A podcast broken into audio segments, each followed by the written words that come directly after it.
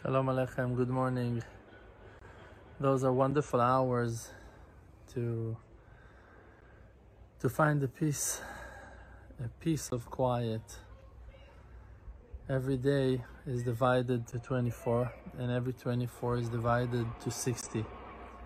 And we need to find one minute to relax our mind and to attach ourselves to the Creator. Inside of you, there is a holy soul, and you need to attach yourself to it. And it's so sneaky and it's so hidden and mysterious that in the middle of learning Torah or praying the simple, quiet, whispering prayer, you can find yourself losing your concentration and your focus and your holy faith and being so lost and confused and, and trapped in, in distractions the faith is hidden, it's in the nights, and you need to hold it, you need to hold it tight, you need to grab it and to check yourself all the time that you're attached with your faith, with your soul, with your neshama. Your neshama is slippery, your neshama is spiritual, it's hidden, and you need to hold your mind close to it as much as you're able to, all the time, to relax and to think to take yourself to a quiet place for a minute, for five minutes, for 10 minutes. It depends on the ability and the power of your concentration and the power of your mind. And hold on to your soul and meditate and think and breathe. The Ari Kadosh, one of the most righteous people of our wonderful nation, once said that when you wrap yourself with the talit, so wait a second when you put your talit on your shoulder for a minute, wait, focus, concentrate, breathe.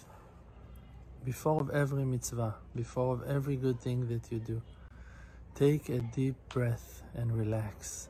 Attach yourself with your heart, with the intention of your mind to the spiritual side of what you do, to the real purpose, for the real reason why you're doing the mitzvot, why you're keeping Torah mitzvot.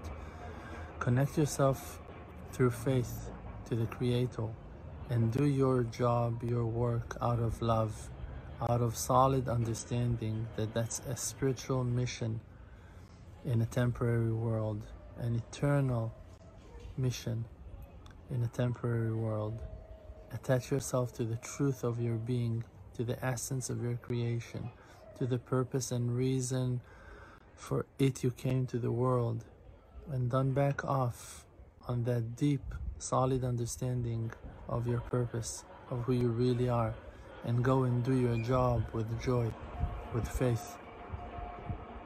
I hope you're grabbing this pearl of, of, of chizuk, that great advice to attach ourselves spiritually to what we do, to do things with truth, and the blessing will hover upon you for good.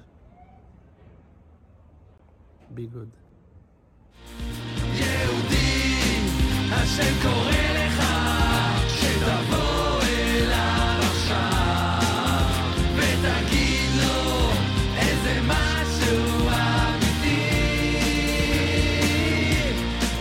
Olvídate